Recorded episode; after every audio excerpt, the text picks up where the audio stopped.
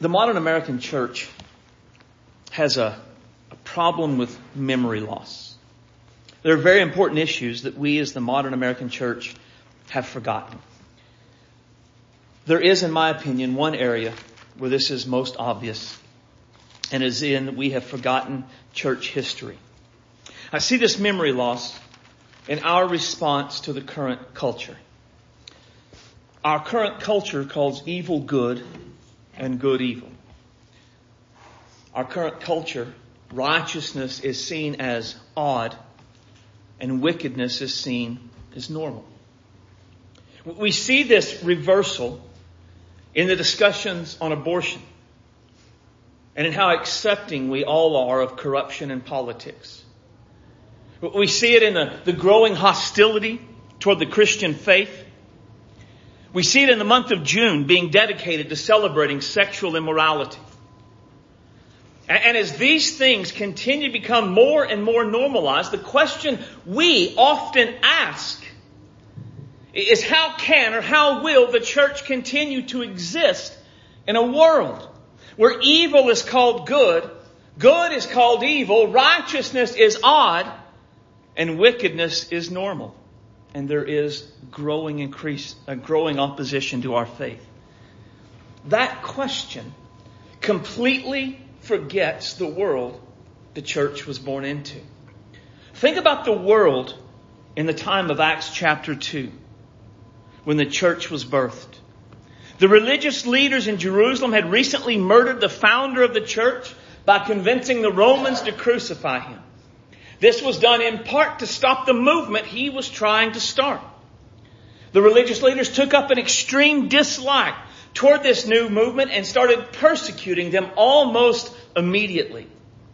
Now, while the persecution initially focused on the leaders of the church, it didn't take long for them to start bringing the hurt to the regular, average, ordinary disciples of Christ who were just part of the church.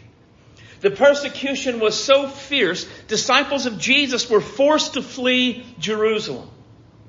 And yet, these disciples who fled persecution shared the gospel everywhere they went. Now, the Greek and the Roman world to which they fled was wretchedly wicked. Sexual immorality was rampant. In fact, many pagan temples employed male and female sacred prostitutes. And the sexual immorality caused by this was seen as an act of worship to various pagan gods. Homosexuality was common and acceptable. Abortion was common and acceptable. The government had near absolute power. Caesar was seen as a god, and emperor worship was mandatory. The Caesars would eventually take an extremely antagonistic view toward the church and heavily persecute them. Disciples of Jesus were burned alive, fed to lions for sport, and tortured to make them deny Jesus. This is the church. This is the world the church was born into. Not only was this the environment the church was born into, but the church thrived at this time. The world's opposition to the church did not stop it and did not hinder it. The modern church has forgotten this. The fact we have forgotten this is seen in the way we seek to engage the culture around us. Generally, the modern American church does not engage the, the culture in the way the Church of Acts engaged the culture. Typically, we seek to engage the culture through worldly means of political power. Now, for many years, this appeared to work in our favor as the church wielded significant political power. So much so that politicians were forced to pander to us and corporations capitulated to our demands. But look around. Those things are no more. Those days are all but gone. Something happened this week that, that convinced me the church's loss of favor and power in our culture is irreversible, as things are. So here's the story. The LA Dodgers were going to have a, a pride event at one of their games. Because it's June, and everything and everyone must celebrate the LBGTQ community. One of the groups that was invited to their event is called the, the Sisters of Perpetual Indulgence. Here's a picture of a couple of the sisters. They are an LBGTQ advocacy group that refers to themselves, these are their words, not mine, a leading edge order of queer and trans nuns. Their motto is a mockery of the words of Jesus. Jesus said, go and sin no more. But these nuns say, go and sin some more. Now, as you can imagine, various Christian groups protested against their inclusion in the event and they were uninvited. But then several LBGTQ groups protested their being uninvited. They were re-invited and an apology was issued for their being uninvited. Think of the significance of this event. This group mocks Christianity in general and Catholicism specifically. Their motto is a perversion of the words of Jesus.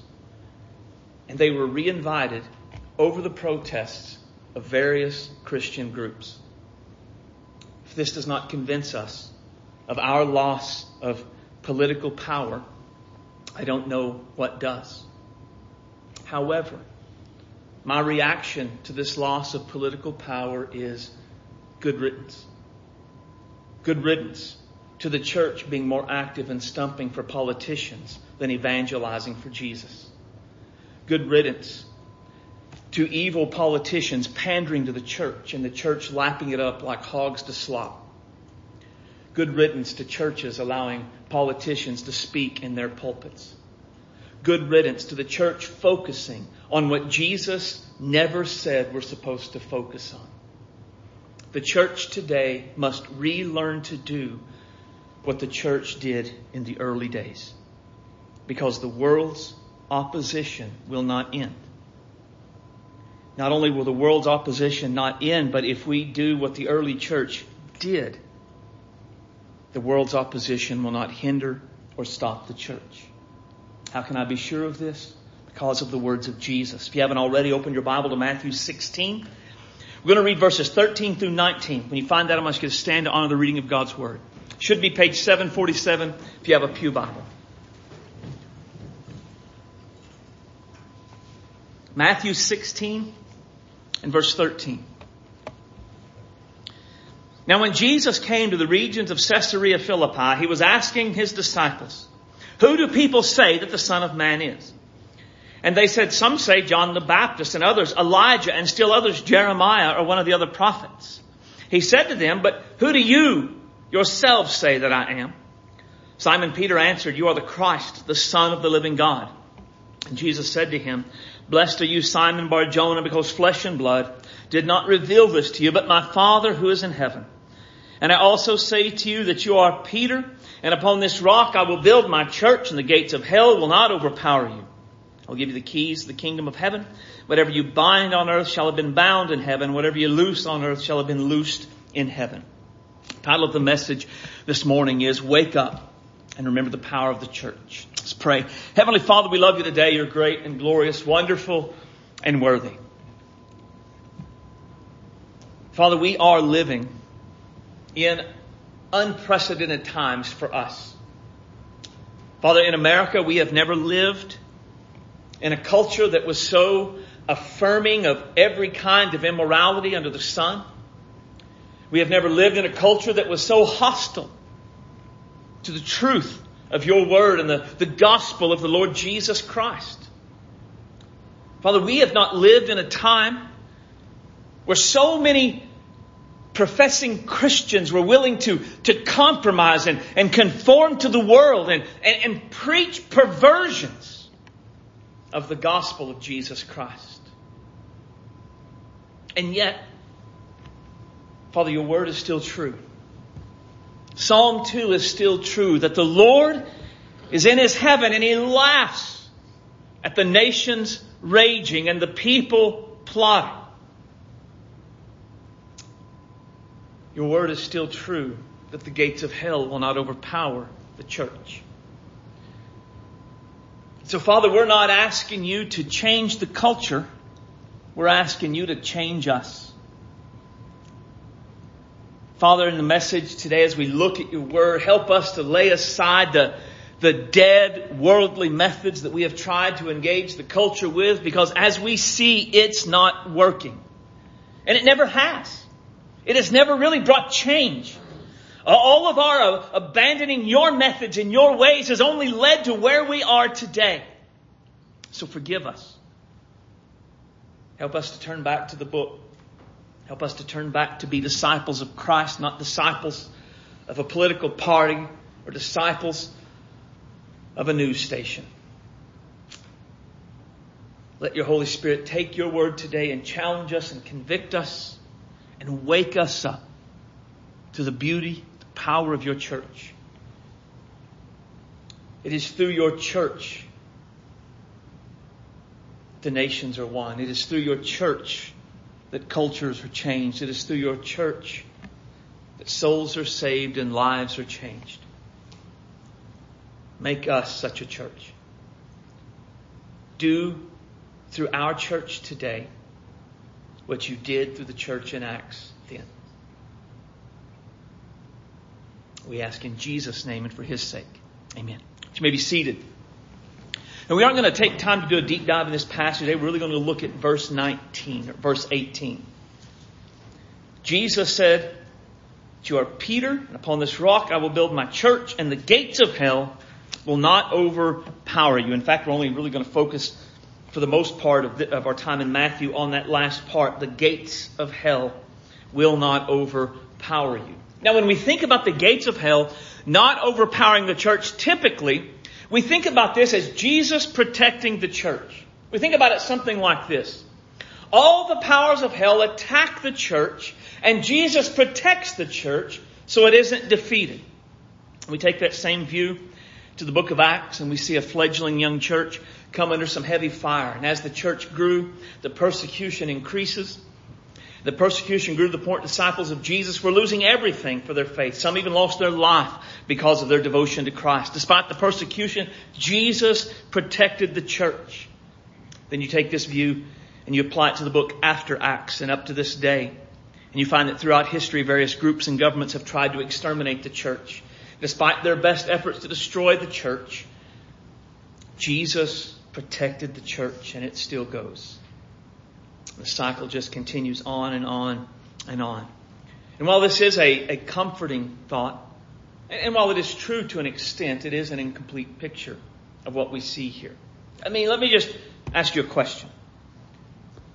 Probably none of us are experts in siege warfare, but we've seen movies. Let me ask you a question. Are gates offensive weapons or are they defensive weapons? When soldiers go into battle, do they grab a gate and charge the enemy? Or are gates on fortresses to protect from the enemy? Gates are not offensive weapons. Gates are defensive weapons. Therefore, Jesus is not merely talking about defending the church against the attacks of hell. The picture in Matthew 16 is not a picture of a poor, pitiful church just hunkering down, trying to mind its own business. And the mean old devil keeps attacking it, so Jesus has to protect it. This isn't a picture of the church being in a defensive position. It's a picture of the church being in an offensive position. The church in this picture is the one doing the attacking. The church is doing an all out assault on the strongholds of hell, and the church is winning. The church is winning because Jesus is working in and through and for his church. Jesus will build his church. And he builds his church by plundering hell to populate heaven. And as Jesus does this, the gates of hell cannot stop it. Think about the earthly ministry of Jesus. Can you think of any one time where he was in a defensive position? He wasn't. He was always on the offense. He always went to where the demons were, and they always bowed before his mastery. He sent the disciples to preach the gospel. And when they came back, Jesus said he saw Satan falling from heaven like lightning. That's not defensive. That's offensive. That's going on the attack. Think about the church in the book of Acts. Is there ever a time where they were in a defensive posture?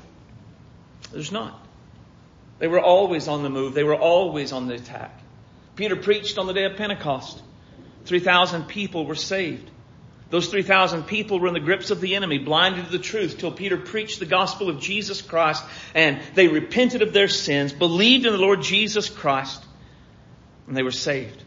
Jesus worked through his church on that first day to snatch them from the snare of the devil. He turned them into fully devoted disciples of Christ who went to the ends of the earth, plundering hell for the sake of the kingdom.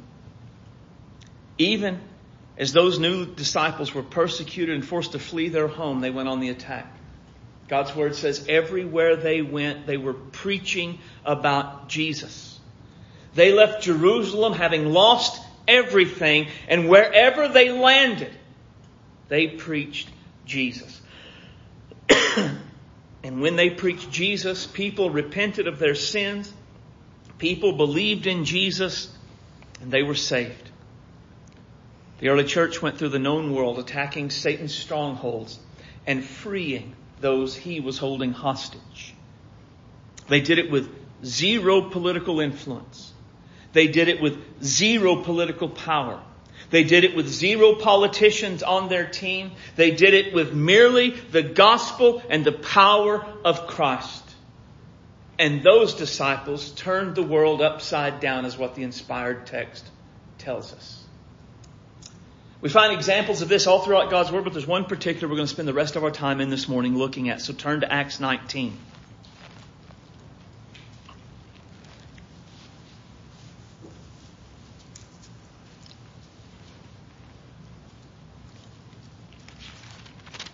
And I'll read the first 10 verses just to give you the picture of what's happened, and then we'll just kind of jump around throughout the chapter. It says, Now it happened while Apollos was in Corinth, Paul passed to the upper country and came to Ephesus, found some disciples. He said to them, Did you receive the Holy Spirit when you believed? And they said to him, On the contrary, we didn't even heard there was a Holy Spirit. And he said to them, In what then were you baptized? And they said, Into John's baptism. Paul said, John baptized with a baptism of repentance, telling people to believe in him who was coming after him, that is Jesus. When they heard this, they were baptized in the name of the Lord Jesus. And when Paul laid hands upon them, Holy Spirit came upon them, and they began speaking with tongues and prophesying. There were about twelve men in all. And he entered the synagogue, continued speaking out boldly for three months, having discussions, persuading them about the kingdom of God. And when some were becoming hardened and disobedient, speaking evil of the way, before the people, he withdrew from them, took the disciples away with him, and had discussions daily in the school of Tyrannus. This took place for two years so that all who lived in Asia heard the word of the Lord, both Jews and Greeks. Now Ephesus was a place filled with deep immorality. It was filled with all manner of sexual immorality that we've talked about earlier. It was filled with all manner of idolatry. It was filled with witchcraft, as we'll see later in the chapter. And Paul went into this dark city armed with nothing other than the light of the gospel of Jesus Christ. And as he preached the gospel of the Lord Jesus Christ, souls were saved, a church was formed, and Jesus began to work through this church. He empowered his church to do many things. Like, look at verse 17. This became known to all who lived in Ephesus, both Jews and Greeks. Fear fell upon them all. The name of the Lord Jesus was being magnified. What Jesus was doing through the church magnified his name, not just among the church, but among all the people the region. The, the power of Jesus, the work of Jesus, the, the life and the ministry of the disciples of Jesus demonstrated to this lost and dying world that, that Jesus was real and Jesus was awesome. Look at verse 19. And many of those who practice magic brought their books together and began burning them in the sight of everyone, and they added up the price of the books and found them to be 50,000 pieces of silver. Prior to the gospel going there, these people were demonically influenced through witchcraft.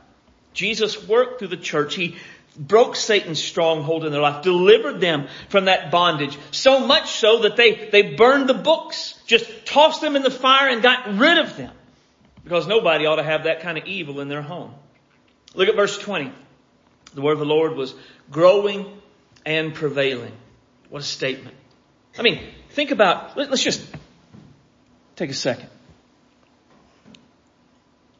How long has it been since we in the American church could say the word of the Lord was growing and prevailing mightily in our midst? Have any of us ever seen a movement like this?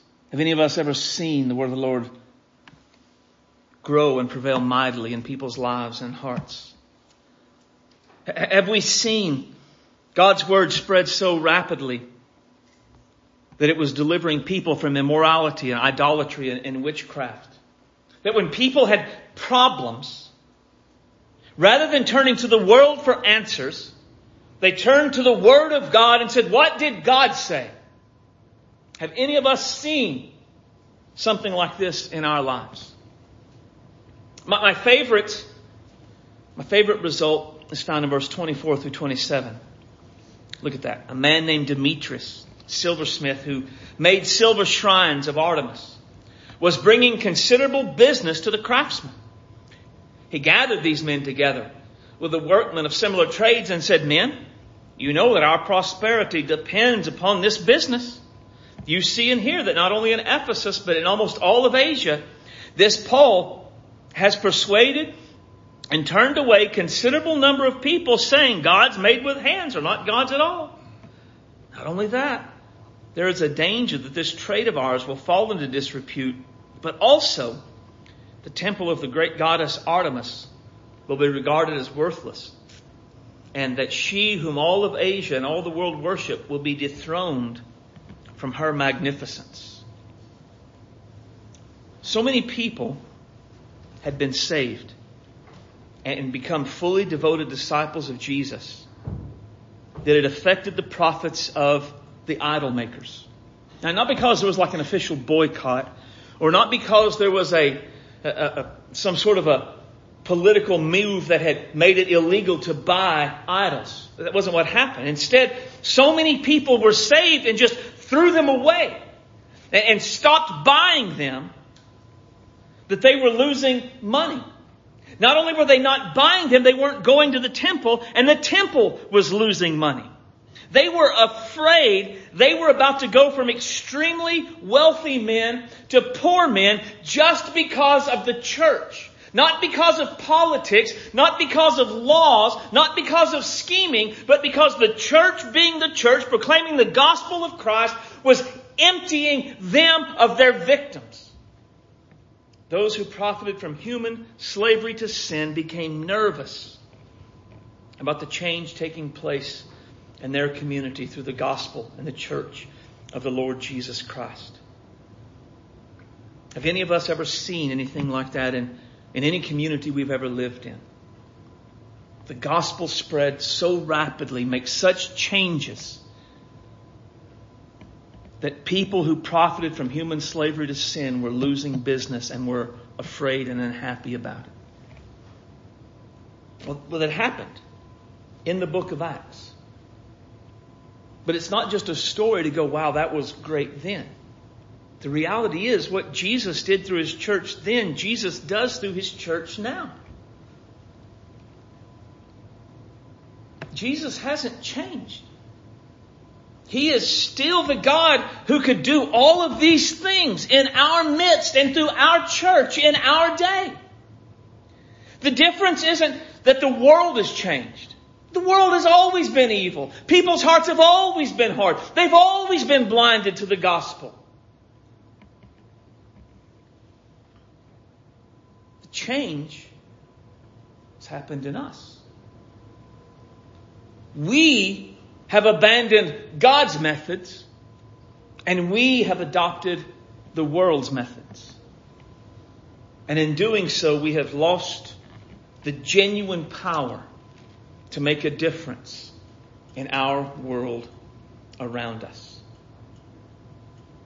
So what would it look like if we were to go back to the Bible, as it were.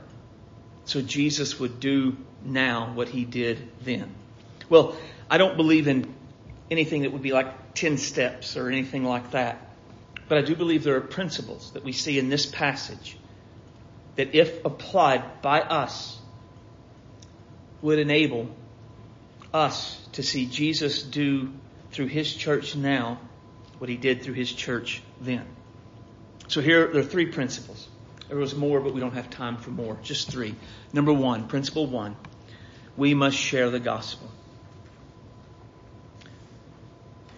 Verse 8, he entered the synagogue, speaking out boldly for three months, having discussions, persuading them about the kingdom of God. This is what he did. Paul's focus was on preaching the gospel of Jesus Christ. He preached the gospel and then he preached it some more. First, he preached it for three months in the synagogue, and then when they didn't like him there, he took the disciples, he went to somewhere else, and for two years he preached the gospel of Jesus Christ. Reminds me of what he said in the Corinthians uh, about determining to know nothing among them save Christ and Him crucified. Paul knew there was only one message that would make an eternal difference in the lives of those he was trying to reach. And that one message was the gospel of Jesus Christ. The gospel centers on the life, the death, and the resurrection of Jesus. Now, the gospel isn't just truth in general. The gospel is narrow and specific. The life, the death, and the resurrection of Jesus. The gospel isn't a message about a guy named Jesus who lived a long time ago but was tragically killed by an oppressive religious establishment. No, the gospel is about Jesus, the Son of the living God who came to earth, lived a sinless life, died on the cross for our sins, rose from the dead on the third day to prove all he had said was true. If we don't clearly explain the life, the death, and the resurrection of Jesus, we, we haven't shared the gospel. Now, part of explaining the life, the death, the resurrection of Jesus is explaining that all have sinned, fallen short of the glory of God. Why do we need Jesus? I mean, what's the point? Jesus died for what? Why? Well, that's where sin comes in. We have to explain that all have sinned and fallen short of the glory of God. People must understand that they have sinned against a holy God and are justly condemned for their sin. If they do not understand this, they will never understand the significance of Jesus' death on the cross. They will never see why they need a Savior. They must understand Jesus died to pay their penalty for their sin. For it's only when we understand our guilt do we see our need for salvation. If people do not understand Jesus died for their sin, they do not understand the gospel if people do not believe that Jesus died for their sin, they do not believe the gospel. And if we haven't talked about their sin and been clear about the fact Jesus died for their sin, then we have not shared the gospel. Only the gospel has the power to save souls and change lives. Now this makes it good news. It makes it the good news. So we must know it we must believe it and we must share it if we want to see Jesus do in his church now what he did through his church then. So principle one, share the gospel. Principle two, we got to work hard. Verse 9 and 10. Some were becoming hardened, disobedient, speaking evil of the way before the people, and he withdrew from them, took the disciples away with him, and had discussions daily in the school of Tyrannus. This took place for two years, so that all who lived in Asia heard the word of the Lord, both Jews and Greeks. Now, studying verse really 8, 9, and 10, it reveals more hard work than you might see at a casual glance. Paul at this time was what we would call an unsupported missionary. In fact, in Free Will Baptist, we actually technically call it a tent making missionary because of Paul. Now, as Free Will Baptists, typically when we send out missionaries overseas, what we do is we make sure they have enough funds and enough people pledging to give to them that when they go to whatever international field they're going to serve on, that they are fully supported and they can give their lives and focus exclusively on reaching people for Jesus. But Paul didn't have that kind of support. In a later, a later meeting with the Ephesian elders, he mentioned that he worked to provide for his own needs. Now, Paul's trade, we know from God's Word, was a, a tent maker. And according to historical records, the way things worked at Ephesus was people would work from 7 a.m. to 11 a.m. Then from 11 a.m. to 4, 8, 4 p.m., they had a, a midday siesta. Then they went back to work at 4 p.m. and worked until 9.30 p.m. So from what we would gather from this, the apostle Paul's preaching, the lecture house Tyrannus, was during the siesta time. So Paul's day would look something like this. He would go out and make tents from 7 to 11 in the morning. At 11 to 4, he would gather and he would teach about Jesus. From 4 to 9.30, he would make tents. And this was six days a week for two years. It's a lot of work. But it wasn't just Paul who worked this hard. We know this for two reasons. First, Paul only preached for five hours a day because there were people there to listen. He didn't shout and holler to an empty room. There were people gathered together that he would share. So many in Ephesus had a schedule that went like this. From 7 to 11, they, they went to work and did whatever they did. Then from 11 to 4, they went to church. And then from 4 to 9.30, they went back to work. Six days a week for about two years. It's a lot of hard work. But they worked more than just in coming to church. Because in verse 10 it says that all who lived in Asia heard the word of the Lord, both Jews and Greeks. Now there's little chance everybody or all that lived in Asia made it to the lecture hall of Tyrannus and was able to hear the apostle Paul speak. More likely what happened was something like this. The Ephesian people went to work at 7 to 11. And while they worked, they talked about this Bible study they were a part of on their lunch break. They talked about the Jesus they were learning about and they invited people to come with them. And then at 11 to 4, they went to the Bible study to learn more about this amazing Jesus. And then from 4 to 9.30, they went back to work and began to tell their coworkers about all this new stuff they had learned about this amazing Jesus. It's just a lot of work by everybody involved. The necessity of hard work should make sense to us. I mean, when we see what's going on in this chapter, I mean, we're talking about seeing souls saved and lives changed. It's hard work to see that dug out in people's lives. Seeing captives set free from, from the enemy's encroachment into their lives. Seeing prodigals who have all manner of issues that they're dealing with brought back home. Families restored. Entire communities transformed. I mean, that sounds like a lot of hard work because it is. Hard work is a non-negotiable part of what it takes to see Jesus do in his church now what he did through his church then. In Colossians 1, Paul said he labored and strived to accomplish these things. The, words used for labor and strive, it, it pictured working to exhaustion and beyond.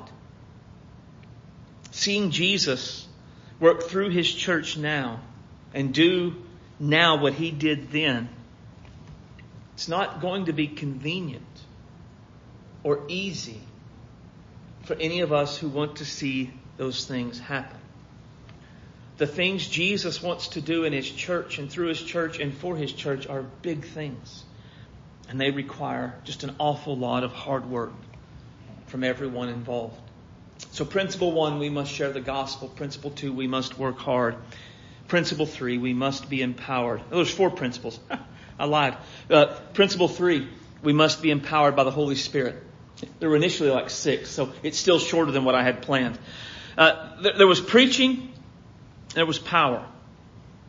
Right? We, we see throughout this chapter that evil spirits were cast out of people. Um, the power of the Holy Spirit was present to ensure everyone knew Paul was legit. The people of Ephesus, because of the witchcraft that was there, they were no strangers to signs and wonders. The demon empowered sorcerers and witches could do magic tricks.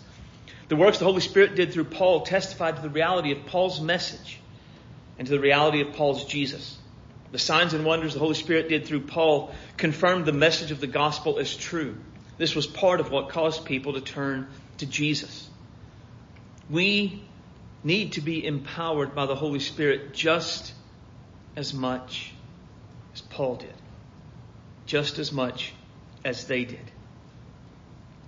Yes, Colossians 1:29 tells us they he labored and he strived. But it also tells us he did it through the work through his power which worked in him mightily. The, the hope-filled truth for us to cling to is that God never tells us to do anything without giving us the power to do it. God will always enable us to do whatever it is He wants us to do. Holy Spirit will empower us to do everything we've talked about thus far and everything we're going to talk about. Holy Spirit being spirit filled and spirit led and spirit empowered is, it is a non-negotiable. We can't, we can't be like the disciples when Paul arrived who said, we've not even heard if there is a Holy Spirit. We can't be that way. We have to know who He is, what He does, how He works, seek Him to be filled and empowered and led. Being empowered by the Holy Spirit is a non-negotiable if we're going to experience Jesus doing in His church now what He did through His church then. And then the last principle, principle four. We must focus on Jesus. Paul preached the gospel and he kept the centrality of Jesus before the people. One of my favorite parts of the story is in verse 13 through 16. And what we see is uh, Paul had such a focus on Jesus that even those who had not believed in Jesus and received Jesus sought to use the name and the power of Jesus. Look at verse 13. Well, verse 12. Uh, verse 11. God was performing extraordinary miracles the hands of Paul so that handkerchiefs for aprons even carried from his body to the sick. Diseases left them and evil spirits went out. But also some of the Jewish exorcists who went from place to place attempted to use the name of the Lord Jesus over those who had evil spirits, saying, I order you in the name of Jesus, whom Paul preaches. Now there were seven sons of Sceva, a Jewish priest, doing this. But the evil spirits responded and said, recognize Jesus, I know Paul, but who are you? And then the man in whom was the evil spirit pounced on them and subdued them and overpowered them, so they fled out of the house naked and bleeding. Now this story, while somewhat humorous about them having to leave naked and bleeding, it does show the difference in knowing Jesus and knowing about Jesus. When those who only knew about Jesus tried to cast out demons in the name of Jesus, they left naked and bleeding. That's a high level of fail. I'm not sure there's any coming back from having to flee a place naked and bleeding. But we also see in verse 17 that this became known to all who lived in Ephesus, both Jews and Greeks, fear fell upon them and the name of the Lord Jesus was being magnified. Now this I think is an interesting end to the story. Because what we might think is, wait, they used the name of Jesus and they were overpowered and fled in shame. And they, people would come to the conclusion, your Jesus is kind of weak. That's not what they did. They didn't blame Jesus for these guys failing. They blamed the guys. Paul's focus on Jesus was so intense that even those who didn't believe in Jesus could tell the difference between those who knew Jesus and those who merely know about Jesus. I believe part of the reason for this goes back to their familiarity with evil spirits and signs and wonders. In sorcery and worship of these false gods, the power was in the words, the incantation, the inflection of the voice. Sorcery is about calling upon the right God at the right time, using the right words, uh, with the, the right inflection in your voice. But having a personal, intimate knowledge of the God wasn't important.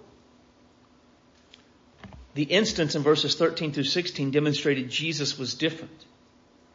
He couldn't be controlled. He couldn't be manipulated. He couldn't be used for personal profit. The power was in Jesus not in the words that you used. Paul's focus on Jesus caused them to see there was a difference between Jesus and the false gods they already knew about. We too must focus on Jesus. That is the great need of our day. not our politics, not our standards, not our preferences, not even our morality. The world does not need those things from us. They need our Jesus. Now, this isn't to say that those things are unimportant and that they don't flow out of our faith in Jesus. They do. But they're secondary. People can get our politics right, whatever that looks like in our mind. But if they miss Jesus, they still go to hell when they die. People can get our morality right, whatever that looks like in our mind, but if they miss Jesus, they still go to hell when they die. When we focus on things other than Jesus, we make it seem as if those are the issue, those are preeminent, and they're not. Jesus is. We cannot get things backward and put other things over Jesus and focus on other things instead of Jesus and expect to experience Jesus doing through his church now what he did through his church then. If anything, I think the American church, the modern American church, has had it backwards for many, many years. And the condition of the church, the morality of the nation, is a reflection of how well that has worked in our favor. The church will only experience Jesus doing now what he did then if we focus on Jesus. Because everything, everything everything rises and falls on Jesus. What Jesus did through his church then, he does through his church now. I believe this. The core of my being, I believe this. I believe it because God's word says Jesus is the same yesterday, today, and forever. I believe Jesus still works through his church to do the things now that he did then. I believe Jesus intends to work in his church now to save the lost, to restore the prodigal, to set captives free, to encourage the discouraged, uh, strengthen the weak, bind up broken hearts, sanctify saints, reconcile ruptured relationships, and give hope to the hopeless.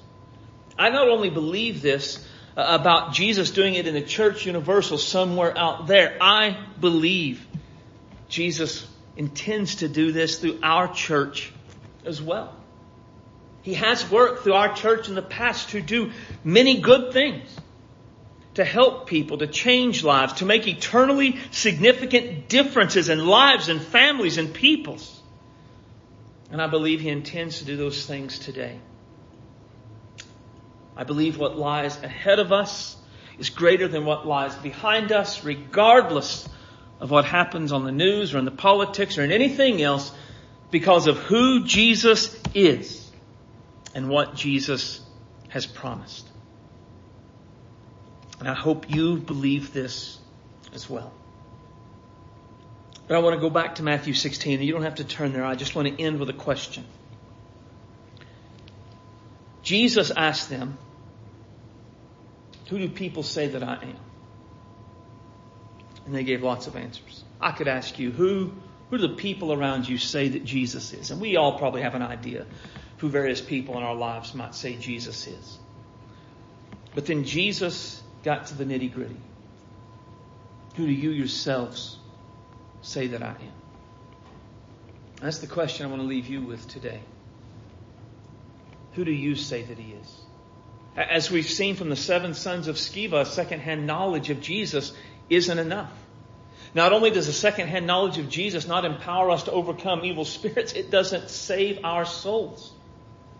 We must have that first-hand knowledge that you are the Christ, the Son of the living God, my Savior. That's where everything has to begin.